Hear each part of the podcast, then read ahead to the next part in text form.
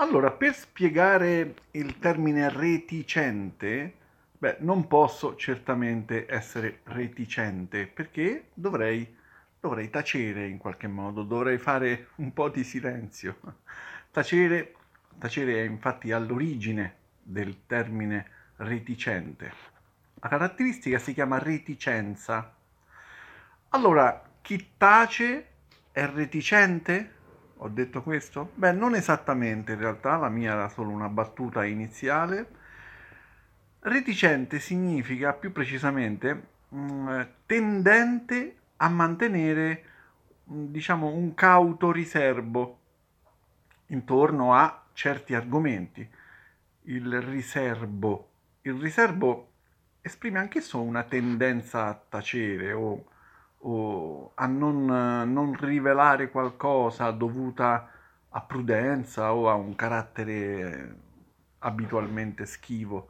Normalmente si usa il verbo mantenere col riservo, mantenere un certo riservo.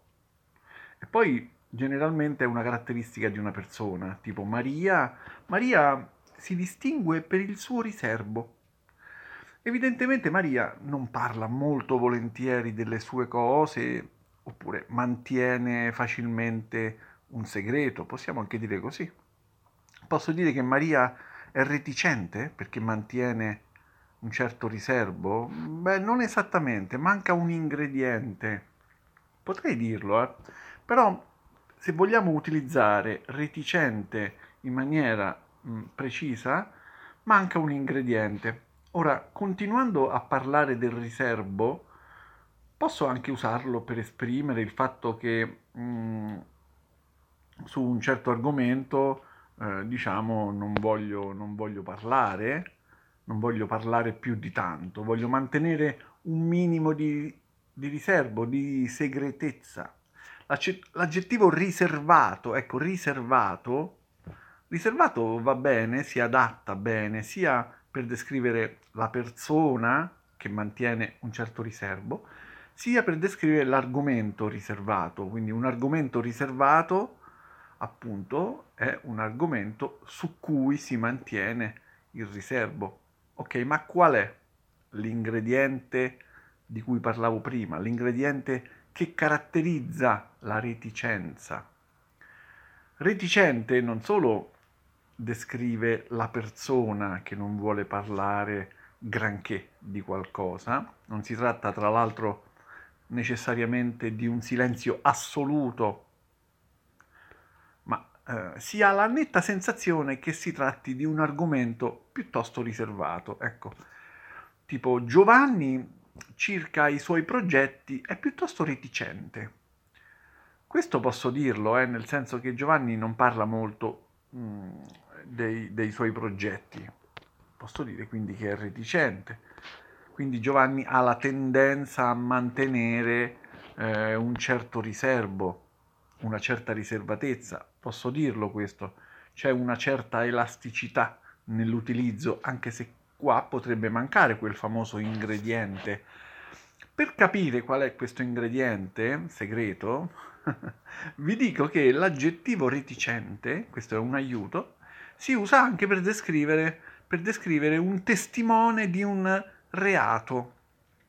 Si dice reticente il testimone di un reato quando mantiene il silenzio su dei fatti o delle circostanze di cui dovrebbe invece informare l'autorità giudiziaria. Invece no, invece lui mantiene il silenzio, è reticente, è un testimone reticente e quindi si usa per descrivere il comportamento di una persona che esita a dire un certo tipo di cose. Mm. Potrebbe raccontare delle cose ma non lo fa. Allora, ricordate il termine restio? Restio. Beh, restio intanto è meno formale di reticente, ma c'è almeno un'altra differenza sempre dell'ingrediente segreto sto parlando, ok, ok, vi, sfe- vi svelo il segreto. La persona reticente non dice spesso per paura, diciamo per paura oppure per qualche interesse personale, ecco, per questo sta in silenzio. sa qualcosa che potrebbe o dovrebbe dire, ma non lo dice perché crede che non gli conviene, crede che mm, è meglio che, che sta zitto. ecco perché si usa nel linguaggio giudiziario il testimone reticente.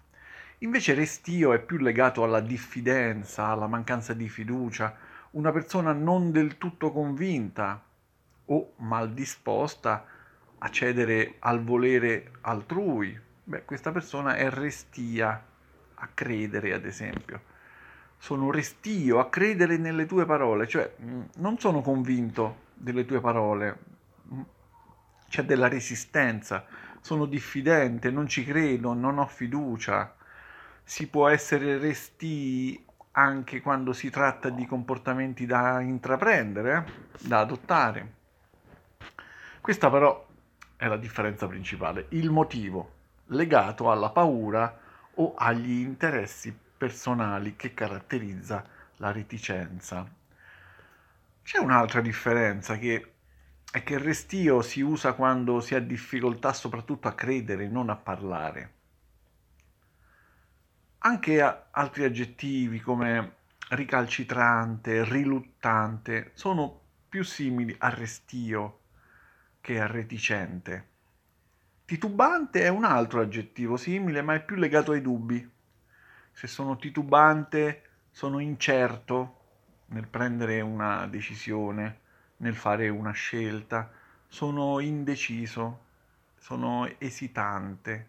Questo accade quando sono titubante. Insomma, non sono convinto. Io titubo, tu titubi, lui tituba. Noi titubiamo, voi titubate e si... Indovinate un po'? Adesso vorrei che qualche membro dell'Associazione Italiano Semplicemente mi faccia qualche esempio sull'utilizzo di tutti questi termini che ho spiegato oggi, ok? L'attacco di Hamas a Israele, per essere spiegato, è spiegato. Comunque tra spiegarlo giustificarlo c'è di mezzo l'universo. Sono piuttosto riluttante nel credere che si troverà una soluzione a breve termine per la crisi in Medio Oriente.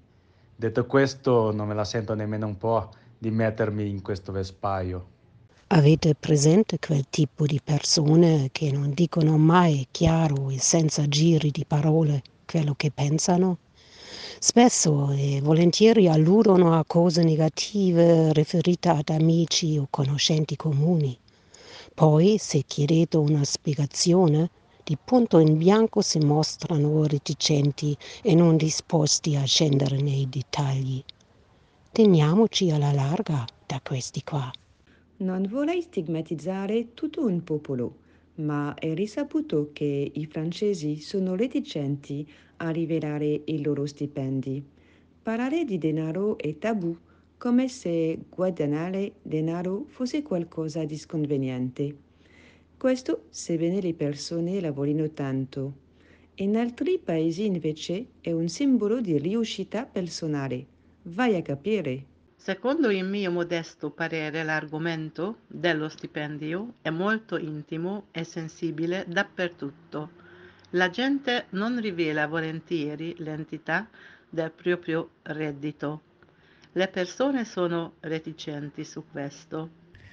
Grazie per l'episodio Gianni. Dopo averlo letto io mi domando, dico, perché ogni volta che i miei amici mi presentano persone di loro fiducia, anche se mi espronano e mi danno corda per parlare, io non riesco a farlo e rimango reticente. Sarà riservatezza? Forse. Vai a capire cosa passa per la mia testa. E così giungiamo alla fine di un altro episodio di Italiano Semplicemente. Speriamo che abbiate imparato qualcosa di nuovo oggi. Non vediamo l'ora di avervi con noi nel prossimo episodio. Arrivederci!